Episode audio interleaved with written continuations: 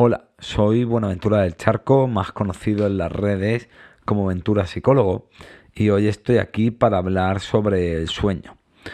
Y es que dormir ocupa de media un tercio de nuestra vida, y es una actividad clave para la salud física y mental.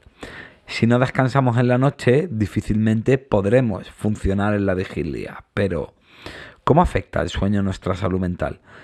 Y cómo los síntomas psicológicos afectan a nuestra capacidad de dormir y descansar bien. ¿Qué recursos hay desde la psicoterapia para mejorar nuestro sueño? Hoy, en Psicología Cruda, dormir bien, vivir bien. Esto es Psicología Cruda, con Buenaventura del Charco.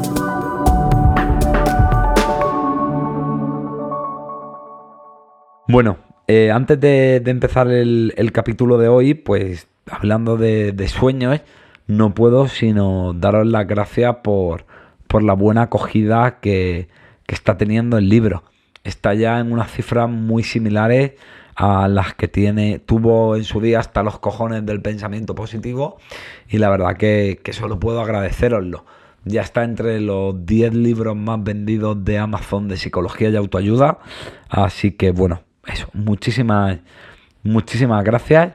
Espero que, os esté gustando, espero que os lo estéis recomendando, no solo por vender, que lógicamente, claro que me gusta ganar dinero, sino sobre todo porque os esté resultando útil y, de interés. Habiendo hecho ya la, gratitud y, pequeña publicidad de, de mi nuevo libro, te estás jodiendo la vida, olvídate de tu mejor versión y empieza a ser tú, pues vamos ahora a lo que nos acontece, ¿no? Al, contenido de, este podcast propiamente dicho. La verdad que es un tema que, bueno, este podcast va a ser un poco diferente de lo, de lo normal.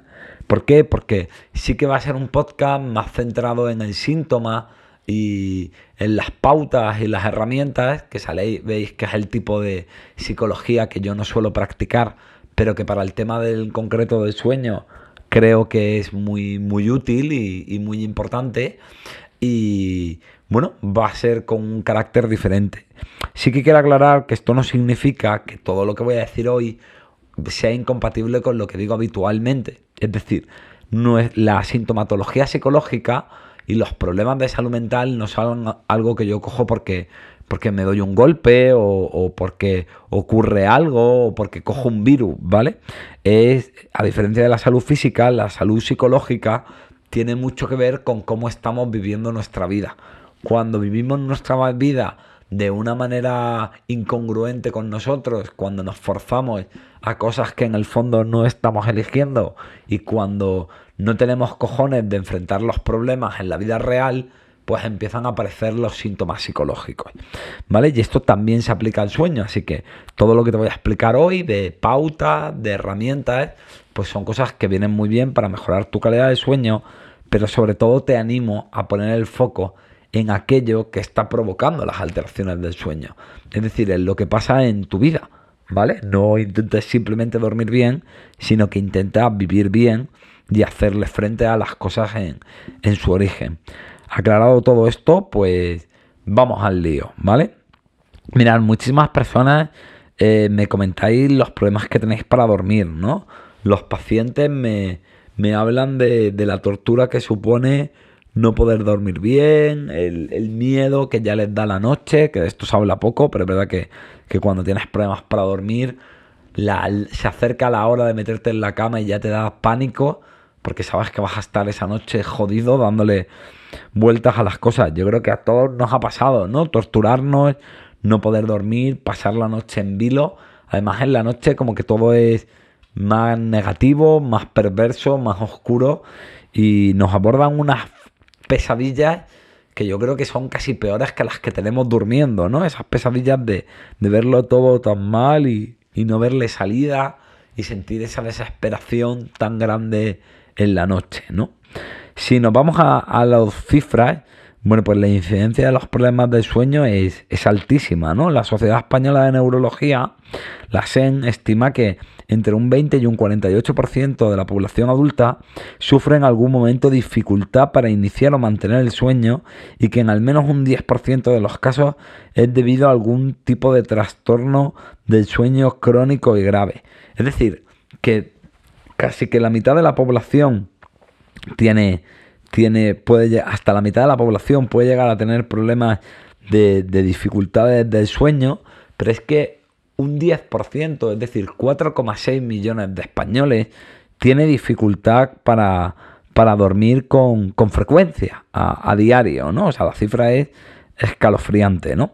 Por otra parte, la World Sleep Society, con mi inglés de barbate, te lo estoy diciendo, calcula que al menos un 45% de la población mundial padecerá en algún momento de su vida un trastorno del sueño grave. Bueno, con esto creo que nos hacemos idea de la magnitud de, la de gente que está puteada con el tema de, no poder dormir bien. Sino también creo que simplemente tenemos que ver los anuncios de la televisión, de los medios, en las farmacias, la cantidad de gente que tiene problemas de, sueño, o sea, la cantidad de fármacos, de remedios que, hay, ¿no? De, de todos los tipos. Si buscas en YouTube cosas sobre dormir bien, pues también vas a ver muchísimas búsquedas. Es decir, yo creo que los problemas del sueño, junto con los problemas de ansiedad y, la depresión, es de las cosas que tiene más, más preocupada y jodida a la, a la gente, ¿no? ¿Qué, duda cabe? En fin, entonces, Vamos a, vamos a hablar un poco del, sueño, de cómo funciona el sueño y luego ya abordamos el tema de, de los problemas, ¿vale? Vamos a ver, se supone que hace falta dormir entre 7 y 8 horas al día. Dicen que dormir más de eso es contraproducente y dormir menos de eso eh, más. Las mujeres, al parecer, necesitan dormir unos 20 minutos más de media, ¿vale? Con todo esto, creo que sí que hay que aclarar y entender que esto suelen ser unas aproximaciones genéricas. Es decir, es como cuando hablamos de cuánto tiene que comer una persona o cada cuánto tiene que hacer deporte o lo que sea. Y esto me parece importante contarlo, ¿no? Es decir, todo el mundo no necesita dormir lo mismo y es importante que escuchemos nuestro propio cuerpo y aprendamos a ver lo que, lo que yo necesito. Por ejemplo, yo soy una persona que me gusta mucho dormir, pero es verdad que, que yo tiendo más a las 7 horas que, que, a las 8. Y fíjate, hablo, digo esto y lo digo hoy bostezando, ¿no? También es verdad que yo me paso el tiempo bostezando yo antes creía que era un indicador de dormir poco y ya me he dado cuenta que no, que supongo que tiene que ver con mi déficit de atención. Pero yo continuamente bostezo a lo largo del día. En fin, lo que te quiero decir es que entiende que todo lo que te voy a decir aquí es lo que se le aplica a la mayoría de la población, pero que luego cada persona es un mundo y creo que es importante aprender a escucharte y entender que las recomendaciones que damos los expertos o supuestos expertos que hay en Internet pues suelen hablar de lo promedio y de lo habitual, pero que puede que no se aplique a tu caso en concreto. ¿Vale? Así que lo digo porque algunas veces he oído a personas que necesitan dormir menos y que mm, se esfuerzan a tirarse ocho horas en la cama torturándose, cuando en verdad son personas que durmiendo seis horas funcionan perfectamente. Así que creo que esto es un tema que tienes que aprender a escucharte y ver lo que va diciendo tu propio cuerpo. Y luego además, más que con el psicólogo, comentarlo con el médico de cabecera y en todo caso el neurólogo, que son los especialistas en, esto. Bueno, el sueño tiene mucho que ver con los ritmos circadianos, ¿vale? Que el ritmo circadiano es la manera en la que se regulan los ritmos del, cuerpo, ¿vale? El sueño es una especie de, de reseteo que tiene nuestro, nuestro cuerpo, nuestro sistema nervioso, para seguir funcionando y que básicamente se basa en la no actividad. No es real que sea una no actividad porque no es que se apague el cerebro, simplemente funciona de una manera distinta, es decir, las ondas cerebrales del sueño, que es una especie como de, como de frecuencia y de, intensidad eléctrica que hay en el cerebro, cambian en función de si estamos despiertos y en función del sueño. De hecho, en el ciclo del sueño nuestro cerebro pasa por diferentes fases, la fase REM, eh, otras fases de activación de las ondas cerebrales. En fin, no voy a poner técnico, pero bueno, a lo largo del ciclo del sueño cambian las ondas, cambia la frecuencia y la actividad de nuestro sistema nervioso y eso es lo que ayuda al cerebro a reiniciarse, por decirlo de alguna manera. Cuando esto no ocurre, el cuerpo colapsa. De hecho, ha habido gente que ha hecho como protesta huelgas del sueño y a partir de un determinado nivel el daño de no poder dormir acaba produciendo problemas y lesiones irresolubles en, el funcionamiento mental y físico de una persona. Pero bueno, estos son casos muy extremos. Normalmente la gente lo que tiene son problemas de sueño que le hace estar cansado, que le hace estar jodido. Ahora hablaremos de cómo afecta, pero no es tan grave. Bueno, antes te he dicho esto de lo de los ritmos circadianos, ¿no? ¿Qué es el ritmo circadiano? Pues es eso, es el ritmo de cómo funciona nuestro, nuestro cerebro y es muy importante de cara al sueño. ¿Por qué? Porque mira, cuando empieza a oscurecer, nuestro cuerpo comienza a aumentar la temperatura corporal y, periférica, ¿vale? Y segrega una hormona llamada melatonina, ¿vale? Que la produce la glándula pineal, una parte del, del cerebro, ¿vale? Ahí, cuando, cuando empieza a segregar la melatonina, porque empieza a oscurecer y hay ese aumento de la temperatura corporal, es cuando comenzamos a sentir esa somnolencia, ese, ese sueño, ¿no? Y se produce el sueño durante la noche. A primera hora de la mañana, cuando aparece la luz del sol, caen esos niveles de melatonina creados por nuestro propio cuerpo. Y hay un mayor nivel de alerta. Ahí entonces es cuando nos despertamos y comienza la vigilia, ¿vale? Es decir, el, el ciclo del ritmo circadiano, en la luz, es lo que más influye en nuestra segregación de melatonina. Y, en ese, y, y la temperatura corporal sería la segunda cosa que más influye. Entonces, cómo va la temperatura corporal, pero sobre todo cómo va la exposición a la luz, es lo que influye de manera determinante en, en nuestro sueño. ¿De acuerdo? A primera hora de la tarde, generalmente después de comer, también hay otro pequeño pico de aumento de la temperatura que provoca esa mayor segregación de melatonina y ese es el origen de, la siesta, ¿vale? Que es algo tan propio y que luego volveré a hablar de, ello. Es decir, lo que quiero que entiendas es que tus ritmos circadianos, que son los que regulan el sueño, dependen sobre todo de cómo va la, exposición a la luz, ¿vale? y esto es muy importante, ¿por qué? Porque en el ritmo de vida que tenemos actualmente, pues es verdad que esto va a sonar un poco mal, pero tenemos un ritmo de vida y un modo de vida que es poco compatible con nuestra biología. Y siempre se nos dice que nos adaptemos, ¿no? Y esto es un poco complicado porque, claro, tu biología sigue siendo la misma que hace 100.000 años. Por eso la regulación de las emociones, del sueño, de lo que nos gusta comer y la cantidad de comida que comemos, pues ya no es adaptativa para el mundo que tenemos hoy en día, porque tenemos un mundo y una vida diseñada para cómo son las cosas en el siglo XXI, pero tenemos una biología diseñada para cómo era la vida hace 100.000 años. Y ahí es donde nos da por el culo, ¿vale? Por ejemplo, eso, ¿no? En, en el ritmo de vida que tenemos actualmente, pues parece que ya hay poco espacio para, por ejemplo, la siesta, ¿no? Sin embargo, la siesta, algo tan, tan necesario y tan útil, precisamente en ese aumento de la temperatura corporal. ¿Por qué? Por la digestión, la sangre baja al estómago, hay un aumento de, de la actividad para hacer la digestión y eso nos provoca esa somnolencia. O precisamente por eso necesitamos más echarnos la siesta cuando hace más calor, ¿no? Y es más propia de los países mediterráneos y de los países de donde, de donde hay más calor. No es que seamos más vagos, es que ese aumento de la temperatura tiene mucho que ver con estos ritmos circadianos y con la segregación de, de melatonina. El problema es eso, el problema es que la exigencia del trabajo, las exigencias de, del ritmo de vida, de las distancias, de cómo funcionamos en las grandes ciudades, que es una verdadera locura, pues es poco compatible con cómo está diseñada nuestra, nuestra biología.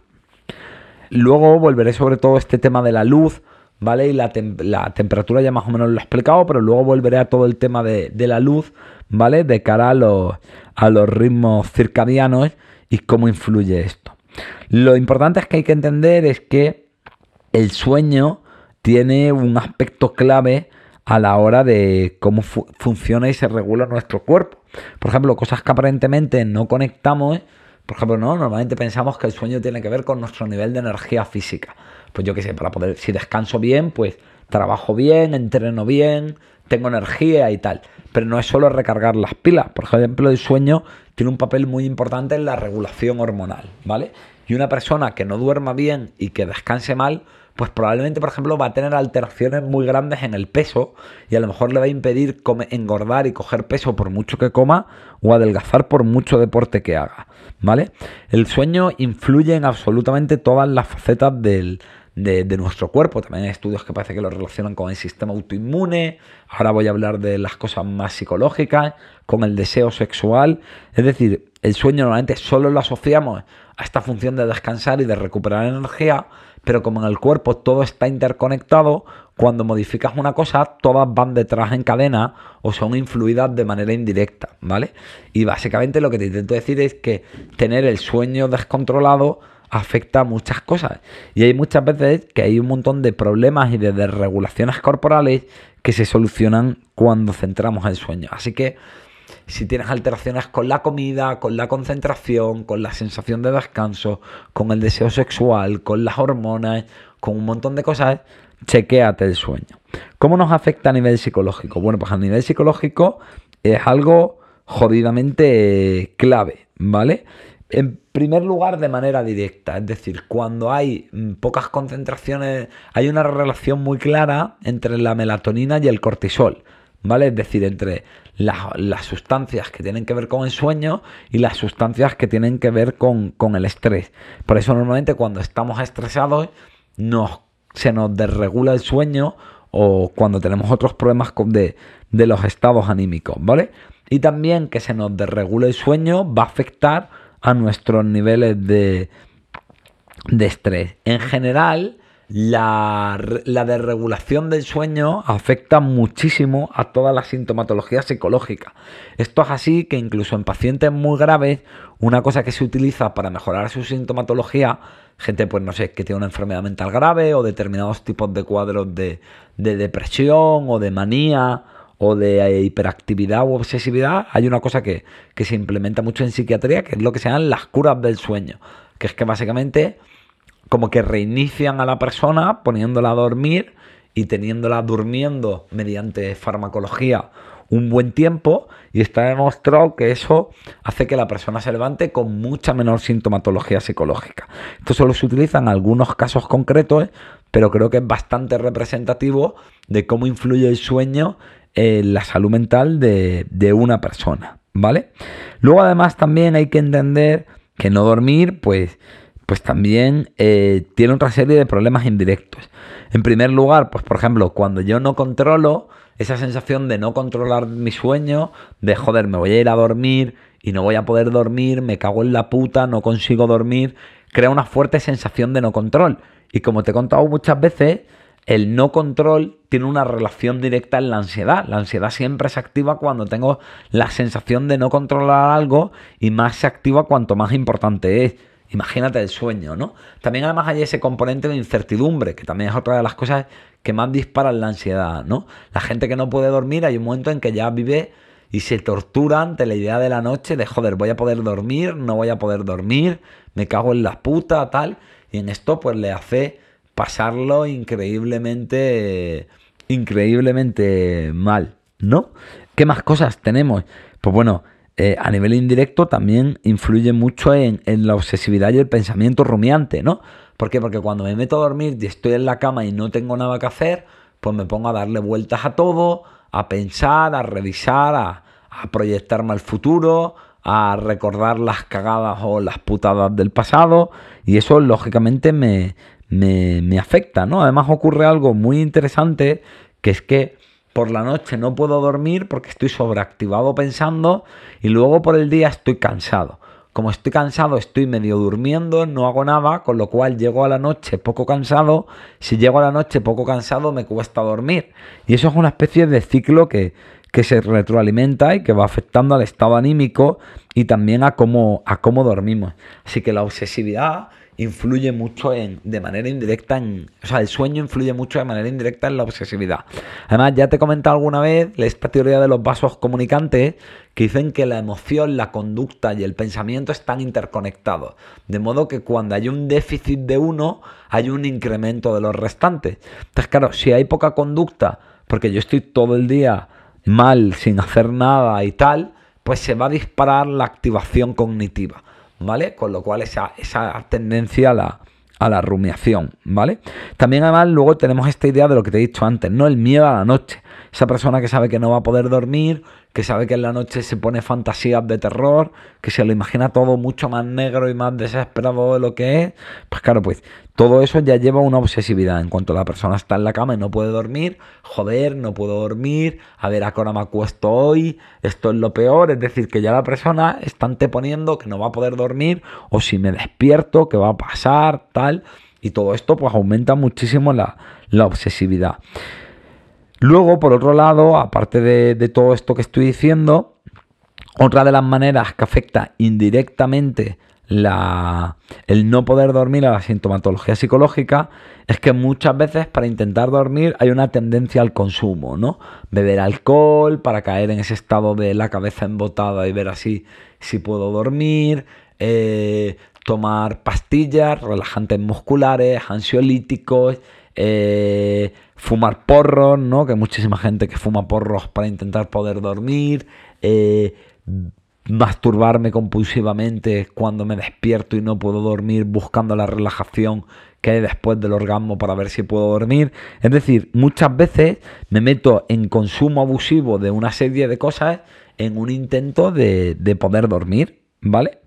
Recalcar de todo lo que hemos hablado, eso que la ansiedad es el mayor factor para joderte el sueño. Es decir, tener la ansiedad alterada es de lo que más te afecta el sueño y tener el sueño alterado es de lo que más te, afecta a nivel de, de, la ansiedad. Es un círculo vicioso que se retroalimenta ahí de manera muy jodida. Básicamente por lo que te he contado, de que el cortisol, que jode bastante la, la función de la melatonina, y entonces lo pone bastante complicado, ¿no? Además también hay una diferencia, el sistema nervioso autónomo que es la parte del sistema nervioso que regula nuestro cuerpo, tiene dos partes. Una parte que es la simpática y otra que es la borde.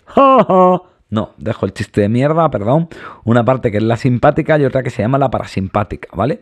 La simpática tiene que ver con la activación, tiene que ver con la energía, con hacer cosas, con estar en guardia. En cambio, la parasimpática es la que tiene que ver con estar en calma, con estar relajado, con todo ese, ese estado corporal que es el necesario para, para poder dormir. Bueno, pues el cortisol, ah, cuando, cuando se activa la ansiedad, se activa el circuito simpático del sistema nervioso autónomo y esa activación del, circuito simpático dificulta la activación del, circuito parasimpático, que es el de la calma, que es el que nos ayuda a dormir. Con lo cual la ansiedad es como crea un estado incompatible con el sueño, ¿vale? Como ves, este capítulo también es muy inusual porque me estoy poniendo mucho más biologicista de lo habitual. Ya sabéis que yo no, no me gusta mucho todo esto de explicar todo lo que ocurre a través de, temas neurológicos, ¿no? Y, de hablar de neurotransmisores, de hormonas y todo esto. Y de áreas del cerebro. ¿Por qué? Porque me parece que es, que es lo que cae en una falacia ex machina, que se llama eso. Es decir, Muchas veces te dicen, bueno, es que tienes ansiedad porque se segrega cortisol. Ya bueno, pero ¿por qué segrego cortisol? Es decir, la explicación que nos dan no es concluyente. Cuando hablamos de todo esto, simplemente lo que sabemos es que esto influye y que esto es el resultado del proceso. Pero se sigue sin explicar el proceso. Eso es como decir, la Tierra es redonda porque Dios lo hizo, ¿no? Pero no estoy yendo a, la explicación real de, bueno, ¿y de dónde viene Dios? ¿O por qué Dios decidió que la que la Tierra es redonda. Eso es lo que se llama una falacia de explicación en machina, que a mí me parece que ocurre mucho en las explicaciones biológicas de todo lo que tiene que ver con la conducta y el comportamiento humano y esta tendencia que hay ahora de, de hablarlo todo desde el sistema nervioso y tal, que en el fondo explica muy, muy poco. Esto entiendo que los más biologicistas no les va a gustar, pero es lo que creo. ¿Qué pasa? Que en el sueño sí que creo que hay un componente directo y muy claro sobre el sistema nervioso. Otra cosa es lo que hemos hablado antes, que es que determine, por ejemplo, tener ansiedad afecta en el sueño, de dónde viene tu ansiedad, ahí yo sí que creo que hablaríamos ya de lo neurótico, de lo que ocurre en tu vida, de tu regulación emocional. Pero el sueño pues tiene un componente biológico y sobre todo esta parte del parasimpático, de las hormonas, del cortisol, de la melatonina y todo esto que te estoy explicando, ¿vale? Teniendo en cuenta lo que te he explicado de los ritmos circadianos y de la luz, pues bueno, es importante entender que que hay una serie de cosas que, te ayudan. Sobre todo eh, los ritmos circadianos y la segregación de melatonina tiene mucho que ver con la exposición a la luz. Entonces, tener en el día a día para, para, que los ritmos circadianos vayan bien. Una pequeña exposición solar, no estar todo el día en la oficina, o sea, bájate a, aunque no fumes, bájate a la puerta a que te dé un poco de sol. Eh, intenta si puedes un ratito sentarte en un banco en la calle que te dé un poco el solano. Esto es muy de grana, que hace mucho frío y nos encanta estar en una terraza, aunque haga frío, con el abrigo, en, tomándote una tapica, dándote el sol, o pararte en un sitillo que el, que el sol te da en la, en la cara. Exponerse al sol es algo muy bueno para, para la regulación de los ritmos circadianos. También tener pequeños momentos de calma, ¿no? De parar, de descansar aunque solo sean unos minutos, ¿no? Tómate ese café sin mirar el móvil, sentado, o quédate un ratito eh, estirando las piernas o apoyado en una pared. Esos momentos de calma valen muchísimo. También tener pequeños momentos de actividad física para descargar. Por ejemplo, subir las escaleras, ir andando al curro, o por ejemplo, si la distancia es muy grande, pues bájate una parada antes, ¿no? Bájate una parada antes del bus o del metro y te acercas andando, ¿vale? Eh, esto lo digo porque creo que a veces cuando se habla de tener hábitos saludables, parece que todo tiene que ser como muy intenso, ¿no? Tienes que echarte una siesta o tienes que pararte a meditar media hora o tienes que irte al gimnasio. Y yo creo que hay que entender que la vida, nuestra, nuestro cuerpo, no, no, antes la vida no era tan pautada. O sea, ¿cómo era la vida de una persona? Pues, pues iba andando a los sitios, tenía de pronto un pico de actividad física trabajando porque cargaba con peso, lo que fuera. Eh, tenía momentos en los que se sentaba y descansaba. Eh, pensar en la vida del, ser humano prehistórico, ¿no? Nómada que iba para arriba y para abajo. Se paraba a beber, se sentaba tranquilo, luego se daba una carrera o, hacía un esfuerzo intentando cazar o trepar a un árbol para recolectar fruta o lo que sea. Entonces a veces parece que lo hacemos todo con muy en bloque y que solo vale, no, solo vale si me voy a correr media hora. Oye, no, pues a lo mejor subir andando las escaleras a tu curro que está en una cuarta planta es un buen ejercicio físico o el, o el, o el cargar un poquito de peso o, el andar un poquito más rápido por la calle. Entonces, bueno, yo, yo te invito a eso, a tener esos momentos de, de, exponerte al sol, de tener momentos de calma, de tener pequeños momentos de, de actividad física, de, de, este, de ese dar unas cabezadas, ¿no? Sea tu pequeña siestecita, o sea, lo que, lo que en Andalucía llamamos echar un mochuelo, que es cuando por la mañana puedes estar ahí como, como quedarte sentado cinco minutillos, medio dormido, medio despierto.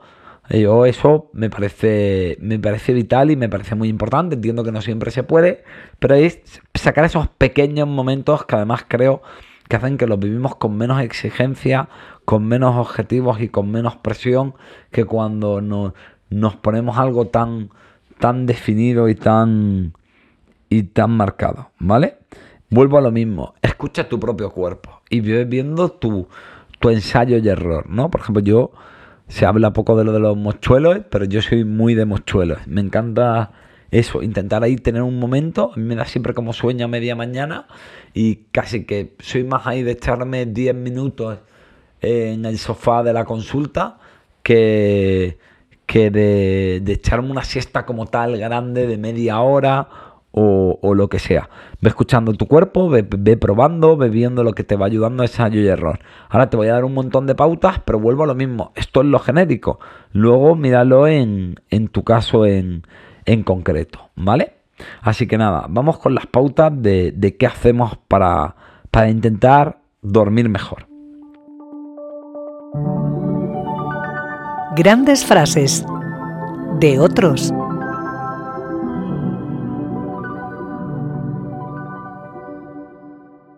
La cantidad de sueño requerida por la persona promedio es de 5 minutos más. Wilson Misner. Bueno, pues ¿por qué elegí esta frase? Pues básicamente porque no sé qué frase iba a ver representativa del tema de dormir. O sea, por lo menos esta macho gracias, ¿sabes? Y digo, ya, ya para decir una apoyada, porque he visto lo que había y menudas chorradas y yo no caía en ninguna cita importante, pues bueno, pues creo que era mejor esta o hablar de una, de una cifra, de una frase de motivación, de que tus sueños no solo sean cuando duermes, sino también en tu vida real y gilipolleces varias. No sé quién coño es el, Wilson Milner este, pero lo de los cinco minutos más me ha hecho gracia, ¿no? Todo suena alarma y dices, ay, cinco minutos más. En fin. Así que nada, esta frase que no te aporta nada. Volvemos al lío. Bueno, vamos con, las pautas para intentar mejorar nuestro, nuestro sueño. En primer lugar, decir que en el sueño podemos intervenir de dos maneras. Una que es una manera directa y otra que es indirecta, ¿vale? En la manera directa, pues tenemos una serie de rutinas de higiene del sueño que ahora te voy a contar, de pastillas que podemos tomar para, para dormir, de remedios naturales, de técnicas de, de relajación, ¿vale? Pero luego también hay una manera indirecta que es trabajar en una serie de variables que pueden hacer que te cueste dormir, ¿vale? Entonces, vamos a empezar por las directas. ¿Qué es esto de la higiene del sueño? Bueno, la higiene del sueño son las pautas que se han estudiado a nivel psicológico, es decir, las conductas, la manera de, funcionar, lo que hay que hacer, los hábitos para eh, poder ir a dormir mejor. Lo más importante es entender que el ritmo circadiano se altera ante la exposición de la luz. Por eso en los momentos previos a dormir es importante que tengamos cuidado y conciencia de a qué luces nos estamos explorando, eh, exponiendo, ya que eso activa la luz a la que más nos exponemos es la de la iluminación de la casa, que ahí te recomiendo siempre más la luz amarilla en vez de la luz blanca y intentar que antes de dormir, por lo menos una hora antes, pues tengas una iluminación tenue, tengas una iluminación un poco oscura, en penumbra, ¿vale? Que ayude a tu cerebro a relajarse y a, facilitar todo este tema de la segregación de la, de la melatonina. Sobre todo también es muy importante que que antes de dormir no te expongas a pantallas, ¿vale? Una hora antes intenta no ver la tele, intenta no mirar el móvil, intenta ni siquiera una serie. Es decir, no es simplemente porque, porque te escriban algo del trabajo o de lo que sea y ya eso te dé que pensar y te rayes. No, no, no, no. Siempre hay un cabrón que te envía un email a las 9 de la noche. No me refiero a eso. Me refiero a, a que a no ver pantallas en general, ¿vale? Porque independientemente del contenido, las pantallas te van a, dificultar dormir. Intenta leer, intenta oír la radio, intenta hablar con, con quien vivas antes de dormir, pero intenta no exponerte a, a iluminación al menos una hora de dormir, antes de dormir. También hay aplicaciones para los portátiles, para los móviles, que cambian la intensidad y, el, y la frecuencia y el rango de la luz para que sea una luz más apagada, más tenue que ayude un poco al tema de la melatonina. Pero lo ideal, búscalo en internet, pero lo ideal es intentar no ver pantallas una hora antes de dormir.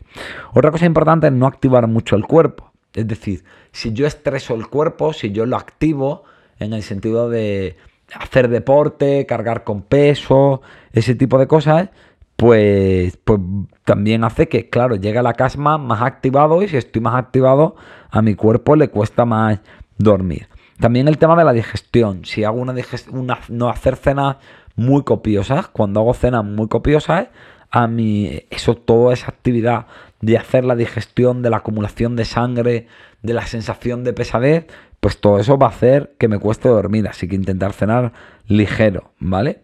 También eso, en el par de horas de dormir, no hacer cosas que yo sepa que para mí son muy estimulantes. No sé, un tema que me apasione y luego me quede pensando eh, por ejemplo, a mí me gusta jugar juegos de estrategia en el ordenador, pues yo no puedo jugar mucho antes de dormir porque ya me acuesto pensando, bueno, pues he invadido Polonia, ahora voy a hacer no sé qué y tal. me pongo ahí a, jugar a los generales de salón y claro, no duermo una polla, me tiro la noche haciendo el plan. O intento no mirar mucho cosas de, de, trabajo, de lo que tengo que hacer o de pensar en, contenido y tal, porque si no me acuesto pensando en, cara, a ver si hago un podcast de esto, porque tal y porque cual y, no sé qué. Entonces intenta que todo sea ligero antes de dormir. Lo que duermo, lo que como, la actividad física, lo que le echo a mi mente para darle vueltas, ¿vale? Eh, y básicamente en esto consiste la higiene del sueño. También es muy importante dentro de la higiene del sueño conseguir que nuestro cerebro asocie la cama al hecho de dormir, ¿vale? Es decir, intentar que en la cama no haya actividad. ¿Por qué? Si mi cuerpo se activa en la cama, mi cerebro asocia la cama a un lugar de actividad. Pero si siempre que me meto en la cama es para dormir, hay un momento en el que mi cerebro, solo con meterse en la, en la cama, ya siente que está relajado, ya siente que ese es el sitio de dormir. Es un poco como si yo, tú, o sea, el cerebro le pasa eso, asocia estados a lugares.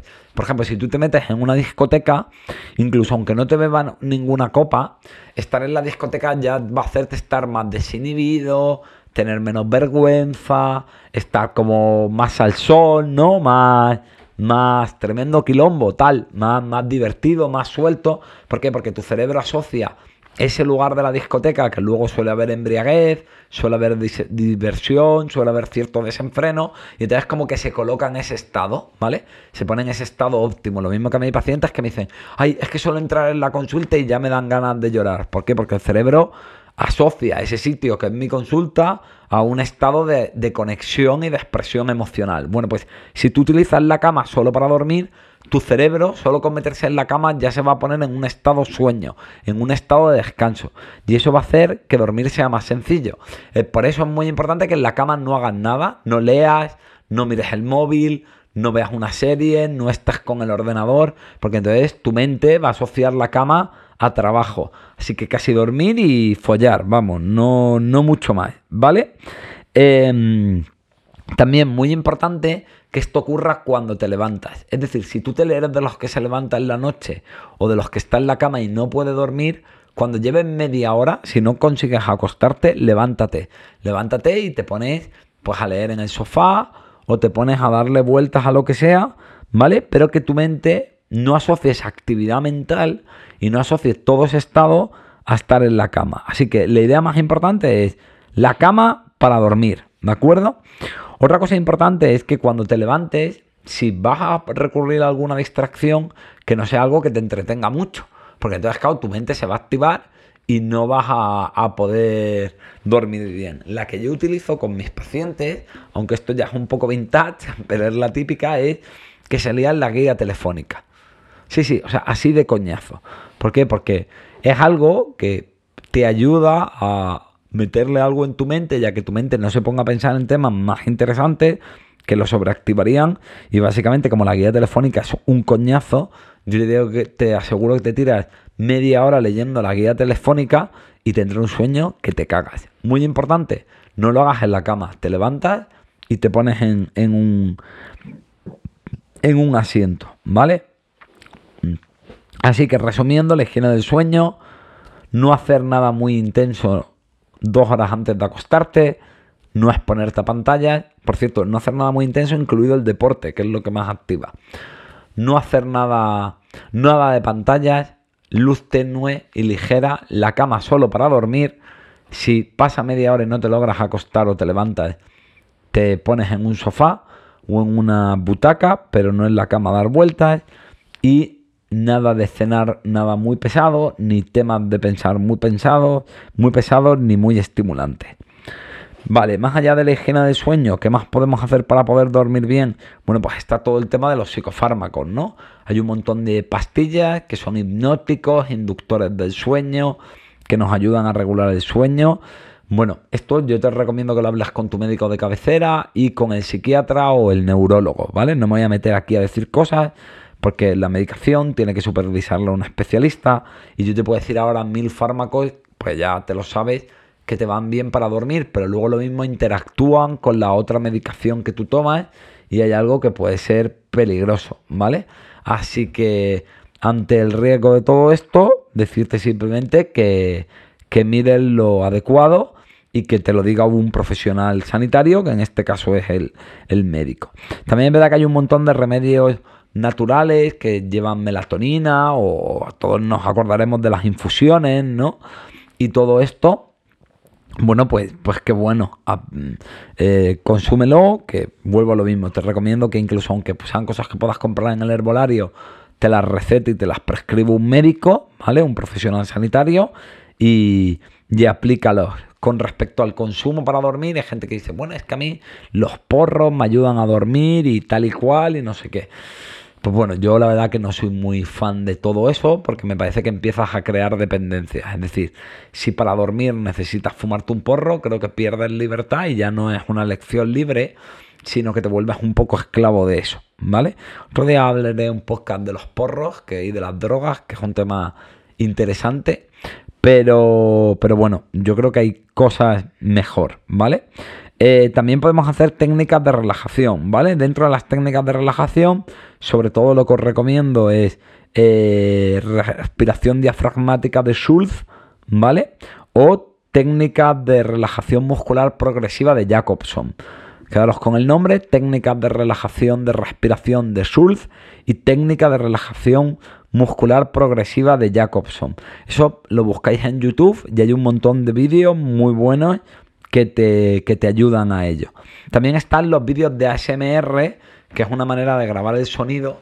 Y bueno, pues el, el, ASMR lo que provoca es una alteración, son unos sonidos muy específicos que a alguna gente le provoca una activación de las ondas cerebrales que le ayudan a dormir. Así que otra idea, pruébalo, es que pruébate a ponerte algún vídeo de, de ASMR. Y también hay meditaciones y mindfulness para inducir el sueño, ¿vale?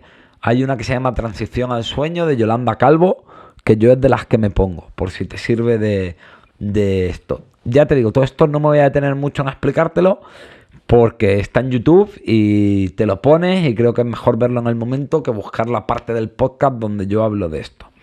Ahora vamos con las intervenciones indirectas en el sueño. Una cosa importante puede ser cuando tienes algo que te, que te está rayando, ay, que no se me olvide tal, tengo que hacer tal, madre mía, que agobio mañana, no sé cuánto. Bueno, pues hay veces que eh, dejarlo en la mente, que la sensación de que todo va encarrilado, le ayuda a descansar. Así que a lo mejor mirar tu agenda del día siguiente, ver lo que tienes que hacer, organizarlo un poquito. No mega rayarte, pero sí esa sensación de dejarlo ubicado puede ayudar a tu mente a, a descansar, ¿vale? Si tienes un tema más personal de que está rayado con hay que ver esta persona, cómo me ha hecho esto, o siento que no le importa esta persona, o qué miedo me da, no sé qué, lo que te recomiendo es que apuntes en un papel qué es lo que le dirías a la persona que hace que le estés dando vuelta. Muchas veces la forma de materializarlo, de darle forma, esa conducta de escribirlo, ayuda a calmar y equilibrar la parte más mental y hace que rumiemos menos y que le demos buenas vueltas a las cosas, que nos jode tanto para poder dormir. También te digo, mi recomendación, no seas maricón y solo lo escribas. Luego coges a la persona y le dices lo que tengas que decirle. Como te digo siempre, que la técnica psicológica no sustituya a la vida real, ¿vale?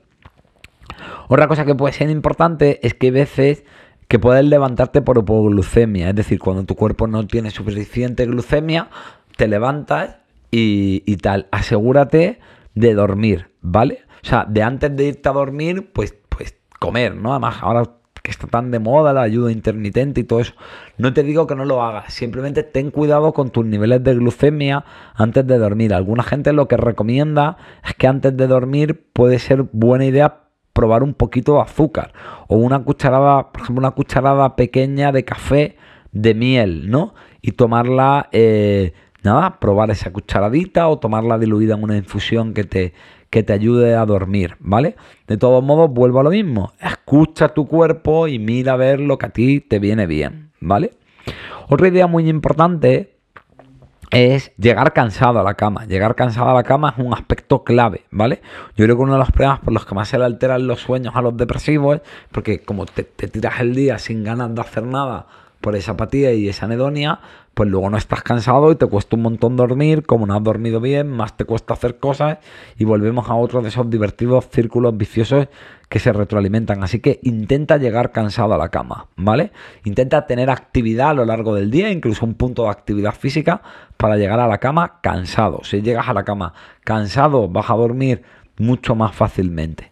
¿Vale? Es como que tu cuerpo se queda dormido cuando está a mil revoluciones por minuto. Claro, pues si te metes en la cama a 9000, tiene que bajar 8000 revoluciones. Si te metes a la cama a 3000, solo tiene que bajar 2000, con lo cual va a dormirse antes y va a ser más fácil, más fácil dormir, ¿vale? Otra cosa importante, que antes lo he comentado varias veces, esto es tema de que la gente se tortura cuando no puede dormir.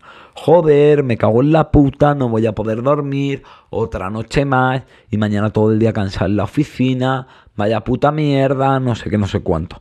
Bueno, aprende a aceptar también no poder dormir. O sea, desdramatízalo, que no estás pudiendo dormir, que no te están clavando una aguja en el glande eh, o en los genitales, no me jodas, ¿sabes? Que entiendo que es una putada, vuelvo a lo mismo, pero el problema de dormir no es tanto no poder dormir una noche puntual, sino cuando es crónico. Entonces, la noche que no puedas dormir, desdramatízalo, ¿vale? Hoy no vas a dormir o vas a dormir una mierda y mañana vas a estar cansado. Coño, pues ya te tomarás un café y aprietas el día como puedas y aguantas hasta la noche y si vas cansado te aseguro yo que vas a dormir. Es muy importante no angustiarnos y no, y, y no hacer de no poder dormir algo peor. Esa angustia hace que duerman menos, esa obsesividad, esa vigilancia de si me estoy quedando dormido o no, de mirar el reloj, madre mía, ¿qué hora es? O sea, acepta que no puedes dormir. Hay noches que no vas a poder dormir y no es tan grave y punto. Piensa, eh, si no eso, me, me, obsesiono y estoy alerta. No dormir no, puede, no puedes convertirlo en algo más, en algo amenazante.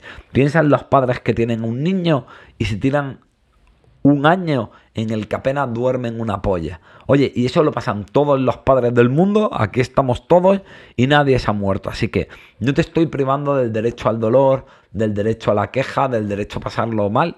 Sabes que no voy a ser yo el que te diga que seas positivo. Pero sí es importante no dramatizar, no ser victimista y no crearnos una angustia ante el hecho de no dormir, porque ese estado de hipervigilancia y esa angustia que supone una activación del, ya te lo he explicado antes, del simpático en vez del parasimpático y cómo afecta el cortisol a la melatonina, pues va a hacerlo todo mucho peor y además vas a ver que sufre muchísimo más con todo este puto rollo de, de no poder dormir, ¿de acuerdo?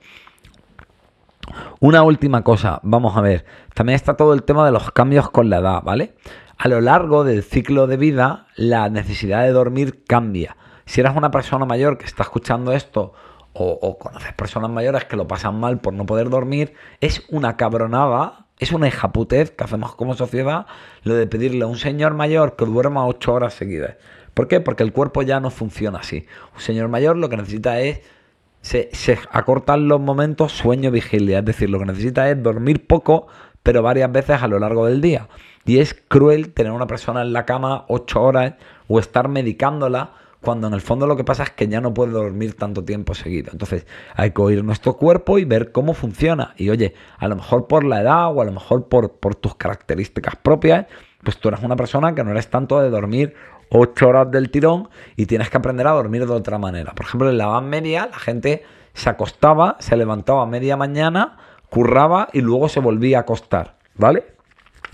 ese tipo de cosas, pues a lo mejor vamos a empezar a normalizarlo. Y sobre todo si eres mayor, no te obsesiones con dormir 8 horas de un tirón, porque tu puto cuerpo ya no funciona así.